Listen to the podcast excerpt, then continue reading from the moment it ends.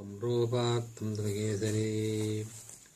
अनधीत्य महाभाष्यं यस्य व्याकृष्यनुग्रहात्, समुपात्येन्द्रसिंहार्कं प्रत्यूहतिमिरापहम् पूर्णबोधगुरून् वंदे जयार्यान् व्यासदेशकान् रामचन्द्रगुरूनार्यान् लक्ष्मीकान्तगुरूनपि येनायं निर्णायमध्यपुरसद्भाष्यप्रकाशाशयः प्राबन्धे प्राखण्डे प्रतिपाददर्शनगणः प्राबन्ध्यगुर्वर्णवः शिष्येभ्यः समुदायमित्रोभिं प्रालम्भ्यविद्यासनं सोऽयं श्रीरघुनाथतीर्थेत्राट्शुद्धिं विदध्यां जयाचिता जयार्यरचितां टीकामनुधत्ते धामते जगन्नाथा केतनाक्रीते भाष्यदेविका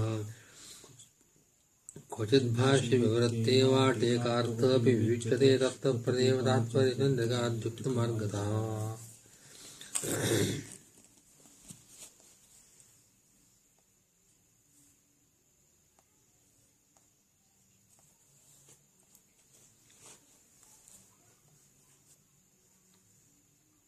ನಾರಾಯಣಾದಿ ಪಂಚನಾಮಗಳಿಗೆ ಅನ್ವಯ ಮಾಡಲಾಗಬೇಕು ಯದ್ವಾ.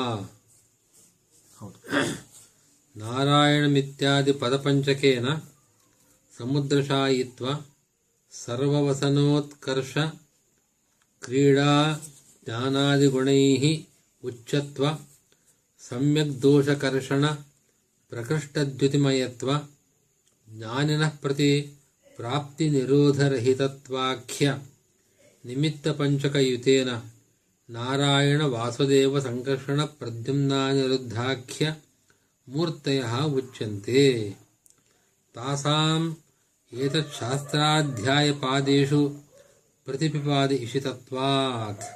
ತಥಾ ಚ ನಾರಾಯಣಂ ನತ್ವ ಗುಣೈ ಉದೀರ್ಣಂ ನತ್ವ ದೋಷವರ್ಜಿತಂ ನತ್ವ ಇತ್ಯಾದಿಕ ತತ್ವಪ್ರದೀಪಕೋಕ್ತ ಯೋಜನಾ ದ್ರಷ್ಟವ್ಯ ಭಾಷ್ಯದೀಪಿಕಾದಲ್ಲಿ ನಾರಾಯಣಂ ಗುಣೈಸ್ಸರ್ವೈ ಎಂಬ ಈ ಭಾಷ್ಯದ ಮಂಗಲ ಶ್ಲೋಕಕ್ಕೆ ತತ್ವಪ್ರದೀಪಿಕಾಕಾರರು ಹೇಳಿರುವ ಮತ್ತೊಂದು ಯೋಜನೆಯನ್ನು ಅನುವಾದ ಮಾಡಿ ತೋರಿಸ್ತಾ ಇದ್ದಾರೆ.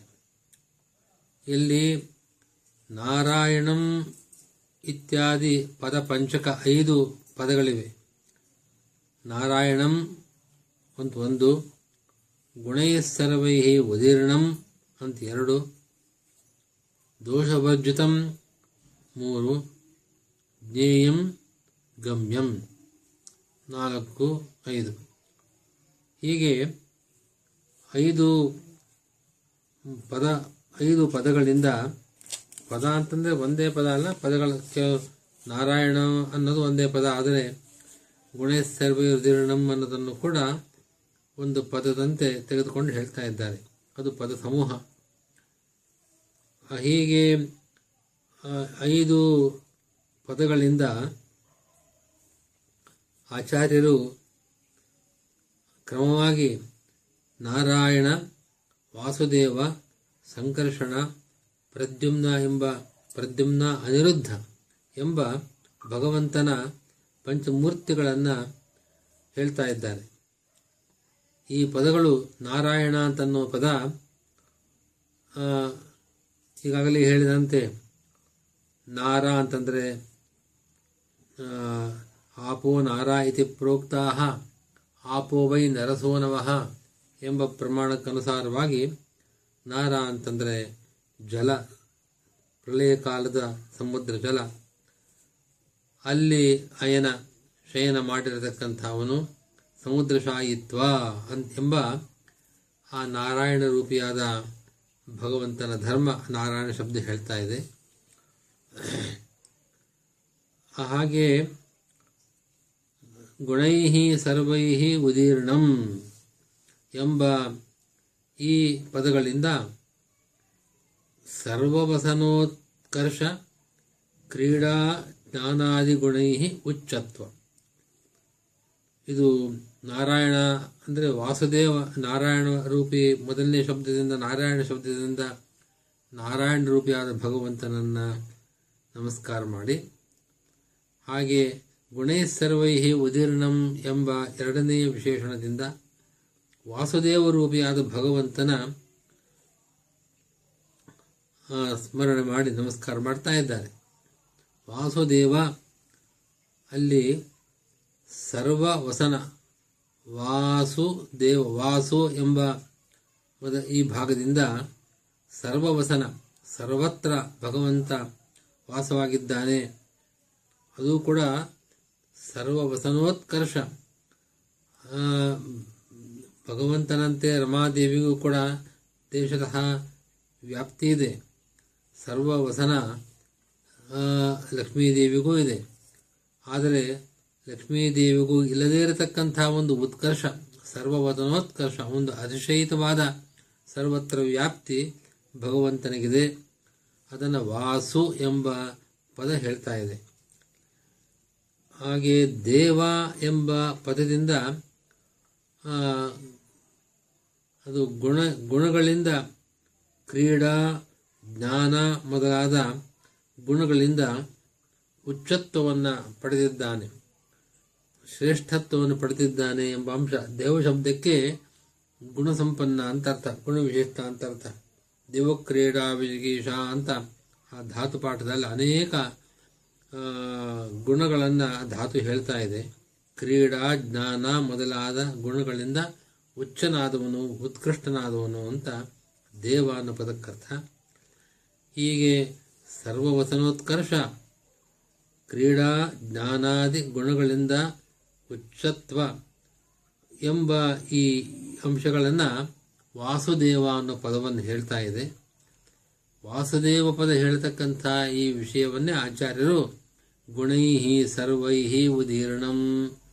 ಸರ್ವ ಗುಣಗಳಿಂದ ಉದೀರ್ಣ, ಉದಾರ, ಉತ್ಕೃಷ್ಟನಾಗಿದ್ದಾನೆ ಎಂಬ ಪದಗಳಿಂದ ಸೂಚನೆ ಮಾಡಿದ್ದಾರೆ. ಈಗ ನಾರಾಯಣ ಪ, ನಾರಾಯಣ ಪದದಿಂದ ನಾರಾಯಣ ರೂಪಿಯಾದ ಭಗವಂತ, ಸಮುದ್ರಶಾಹಿಯಾದ ನಾರಾಯಣ ರೂಪಿಯಾದ ಭಗವಂತ ಗುಣೇ ಸರ್ವೈಹಿ ಉದೀರ್ಣಂ ಎಂಬ ಪದಗಳಿಂದ ವಾಸುದೇವ ರೂಪಿಯಾದ ಭಗವಂತನನ್ನು ಹೇಳಿ. ಅನಂತರದಲ್ಲಿ ದೋಷವರ್ಜಿತಂ ಎಂಬ ಪದಗಳಿಂದ, ಪದದಿಂದ ಸಂಕರ್ಷಣ ರೂಪಿಯಾದ ಭಗವಂತನನ್ನು ಹೇಳ್ತಾ ಇದ್ದಾರೆ. ಸಂಕರ್ಷಣ, ಸಂ, ಸಮ್ಯಕ್, ಕರ್ಷಣ, ದೋಷಕರ್ಷಣ. ಸಮ್ಯಕ್, ಚೆನ್ನಾಗಿ ದೋಷಗಳಿಂದ, ದೋಷಗಳನ್ನು ದೂರ ಮಾಡಿದವನು, ಮಾಡ್- ಮಾಡಿದವನು. ಅಂದರೆ ದೋಷರಹಿತ, ಸರ್ವಥಾ ದೋಷರಹಿತನಾಗಿದ್ದಾನೆ ಅನ್ನೋದು ಸಂಕರ್ಷಣ ಶಬ್ದದ ಅರ್ಥ. ಸಂಕರ್ಷಣ ರೂಪಿಯಾದ ಭಗವಂತನನ್ನು ಹೇಳತಕ್ಕಂಥ ಸಂಕರ್ಷಣ ಶಬ್ದ ಭಗವಂತನಲ್ಲಿ ದೋಷವರ್ಜಿತತ್ವವನ್ನು ಹೇಳ್ತಾ ಇದೆ. ಸಮ್ಯಕ್ ದೋಷಕರ್ಷಣದಿಂದ ಅವನು ಸಂಕರ್ಷಣ ಅಂತ ಅನಿಸಿದ್ದಾನೆ. ಹೀಗೆ ದೋಷವರ್ಜಿತಂ ಎಂಬ ಪದ ಆ ಸಂಕರ್ಷಣ ಪದ ಹೇಳತಕ್ಕಂಥ ದೋಷವರ್ಜಿತತ್ವವನ್ನು ಹೇಳುವ ಮೂಲಕ ಸಂಕರ್ಷಣ ರೂಪಿಯಾದ ಭಗವಂತನನ್ನು ಹೇಳ್ತಾ ಇದೆ. ನಾರಾಯಣ ವಾಸುದೇವ ಸಂಕರ್ಷಣ, ಅನಂತರ ಪ್ರದ್ಯುಮ್ನ. ಪ್ರದ್ಯುಮ್ನ ಎಂಬ ಆ ಭಗವದ್ರೂಪ ಪ್ರಕೃಷ್ಟ ದ್ಯುತಿಮಯ, ಪ್ರಕೃಷ್ಟ ದ್ಯುತಿಮಯನಾಗಿದ್ದಾನೆ. ಪ್ರಕೃಷ್ಟ ದ್ಯುತಿಮಯತ್ವ ಪ್ರ ಅನ್ನೋದು ಪ್ರಕರ್ಷವನ್ನು ಹೇಳ್ತಾ ಇದೆ. ದ್ಯುಮ್ನ ಅಂದರೆ ದ್ಯುತಿಮಯ ಜ್ಞಾನಮಯನಾಗಿದ್ದಾನೆ ಜ್ಞಾನ ವಿಷಯನಾಗಿದ್ದಾನೆ ಅದನ್ನು ಪ್ರದ್ಯುಮ್ನ ಶಬ್ದ ಹೇಳ್ತಾ ಇದೆ. ಜ್ಞೇಯ ಅನ್ನೋ ಪದವು ಕೂಡ ಈ ಗುಣವನ್ನು ಹೇಳ್ತಾ ಇದೆ. ಹೀಗಾಗಿ ಪ್ರದ್ಯುಮ್ನ ರೂಪಿಯಾದ ಭಗವಂತನನ್ನು ಹೇಳತಕ್ಕಂಥ ಆ ಪ್ರದ್ಯುಮ್ನ ಶಬ್ದ ಯಾವ ಪ್ರಕೃಷ್ಟ ದ್ಯುತಿಮಯತ್ವ ಜ್ಞಾನಮಯತ್ವವನ್ನು ಹೇಳ್ತಾ ಇದೆ. ಅದನ್ನು ಆಚಾರ್ಯರು ಜ್ಞೇಯಂ ಎಂಬ ಪದದಿಂದ ಹೇಳ್ತಾ ಇದ್ದಾರೆ. ಇನ್ನು ಪ್ರದ್ಯುಮ್ನ ರೂಪಿಯಾದ ಭಗವಂತ ನಂತರ ಅನಿರುದ್ಧ ರೂಪಿಯಾದ ಭಗವಂತ, ಆ ಭಗವಂತನನ್ನು ಗಮ್ಯ ಅನ್ನೋ ಪದದಿಂದ ಹೇಳ್ತಾ ಇದ್ದಾರೆ. ಅನಿರುದ್ಧ ಅನ್ನೋ ಪದ ಜ್ಞಾನಿನ ಪ್ರತಿ ಪ್ರಾಪ್ತಿ ನಿರೋಧ ರಹಿತತ್ವ ಭಗವಂತನನ್ನು ಹೊಂದುವುದಕ್ಕೆ ಯಾವುದೇ ನಿರೋಧವಿಲ್ಲ, ಪ್ರತಿಬಂಧಕವಿಲ್ಲ ಯಾರಿಗೆ? ಜ್ಞಾನಿಗಳಿಗೆ. ಜ್ಞಾನಿಗಳಿಗೆ ಭಗವಂತನನ್ನು ಹೊಂದಲು ಯಾವುದೇ ನಿರೋಧ ಇಲ್ಲ. ಆದ್ದರಿಂದಲೇ ಭಗವಂತನಿಗೆ ಅನಿರುದ್ಧ. ಅವನು ನಿರುದ್ಧ, ನಿರೋಧವನ್ನು ಪಡೆದಿಲ್ಲ. ಅವನು ಸುಲಭವಾಗಿ ಪ್ರಾಪ್ಯನಾಗಿದ್ದಾನೆ ಇದು ಅನಿರುದ್ಧ ಪದದ ಅರ್ಥ.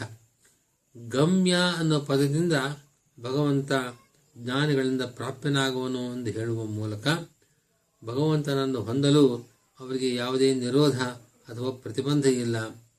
ಹೀಗಾಗಿ ಅನಿರುದ್ಧ ರೂಪಿಯಾದ ಆ ಭಗವಂತನ ಆ ಧರ್ಮ ಜ್ಞಾನಿನ ಪ್ರತಿ ನಿರೋಧರಹಿತತ್ವ ಜ್ಞಾನಿಗಳನ್ನು ಕುರಿತು ಯಾವುದೇ ನಿರೋಧ ಪ್ರತಿಬಂಧಕವಿಲ್ಲದೇ ಇದ್ದವನು ಎಂಬ ಆ ಧರ್ಮವನ್ನು ಅನಿರುದ್ಧ ಪದ ಹೇಳತಕ್ಕಂತಹ ಧರ್ಮವನ್ನು ಗಮ್ಯ ಅನ್ನೋ ಪದದಿಂದ ಸೂಚನೆ ಮಾಡ್ತಾ ಇದ್ದಾರೆ. ಹೀಗೆ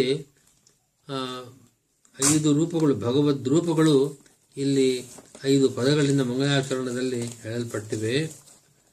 ಯಾಕೆ ಹೇಳ್ತಾ ಇದ್ದಾರೆ ಅಂತ ಆಚಾರ್ಯರು, ಈ ಪಂಚಮೂರ್ತಿಗಳೇ ಈ ಬ್ರಹ್ಮ ಮೀಮಾಂಸಾ ಶಾಸ್ತ್ರದ ಅಧ್ಯಾಯಗಳಲ್ಲಿ, ಪಾದಗಳಲ್ಲಿ ಪ್ರತಿಪಾದನೆ ಮಾಡಬೇಕು ಎಂಬುದಾಗಿ ಸೂತ್ರಕಾರರಾದ ವೇದವ್ಯಾಸರಿಗೆ ಅಭಿಪ್ರೇತವಾಗಿದೆ. ಆದ್ದರಿಂದ ಈ ಶಾಸ್ತ್ರ ಪ್ರತಿಪಾದ್ಯವಾದ ಶಾಸ್ತ್ರದ ಅಧ್ಯಾಯ ಮತ್ತು ಪಾದಗಳಲ್ಲಿ ಪ್ರತಿಪಾದ್ಯವಾಗಿರತಕ್ಕಂಥ ಈ ಭಗವಂತನ ಪಂಚಮೂರ್ತಿಗಳನ್ನು ಆಚಾರ್ಯರು ನಾರಾಯಣಂ ಗುಣೈ ಸರ್ವೈ ಉದೀರ್ಣಂ ದೋಷವರ್ಜಿತಂ ಜ್ಞೇಯಂ ಗಮ್ಯಂ ಎಂಬ ಪದಪಂಚಕಗಳಿಂದ ಹೇಳ್ತಾ ಇದ್ದಾರೆ. ಹೀಗಾಗಿ ನತ್ವ ಅನ್ನೋ ಪದವನ್ನು ಒಂದೊಂದಕ್ಕೂ ಸೇರಿಸಿದಾಗ ನಾರಾಯಣಂ ನತ್ವ ಗುಣೈ ಸರ್ವೈ ಉದೀರ್ಣಂ ನತ್ವಾ, ದೋಷವರ್ಜಿತಂ ನತ್ವಾ, ಜ್ಞೇಯಂ ನತ್ವಾ, ಗಮ್ಯಂ ನತ್ವಾ ಅಂತ ಅನ್ವಯ ಮಾಡ್ಕೊಳ್ಬೇಕು. ಹಾಗೆ ಮಾಡಿದಾಗ ನಾರಾಯಣನ ನಾರಾಯಣ ರೂಪಿಯಾದ ಭಗವಂತ ನಮಸ್ಕಾರ ಮಾಡಿ ವಾಸುದೇವ ರೂಪಿಯಾದ ಭಗವಂತನನ್ನು ನಮಸ್ಕಾರ ಮಾಡಿ, ಈ ಶಾಸ್ತ್ರ ಪ್ರತಿಪಾದ್ಯನಾದ ಸಂಕರ್ಷಣ ರೂಪಿಯಾದ ಭಗವಂತನನ್ನ ಹಾಗೆಯೇ ಪ್ರದ್ಯುಮ್ನ ರೂಪಿಯಾದ ಭಗವಂತನನ್ನ ಮತ್ತು ಸಂಕರ್ಷಣ ರೂಪಿಯಾದ ಭಗವಂತನನ್ನ ನಮಸ್ಕಾರ ಮಾಡಿ, ಗುರುಗಳನ್ನು ನಮಸ್ಕಾರ ಮಾಡಿ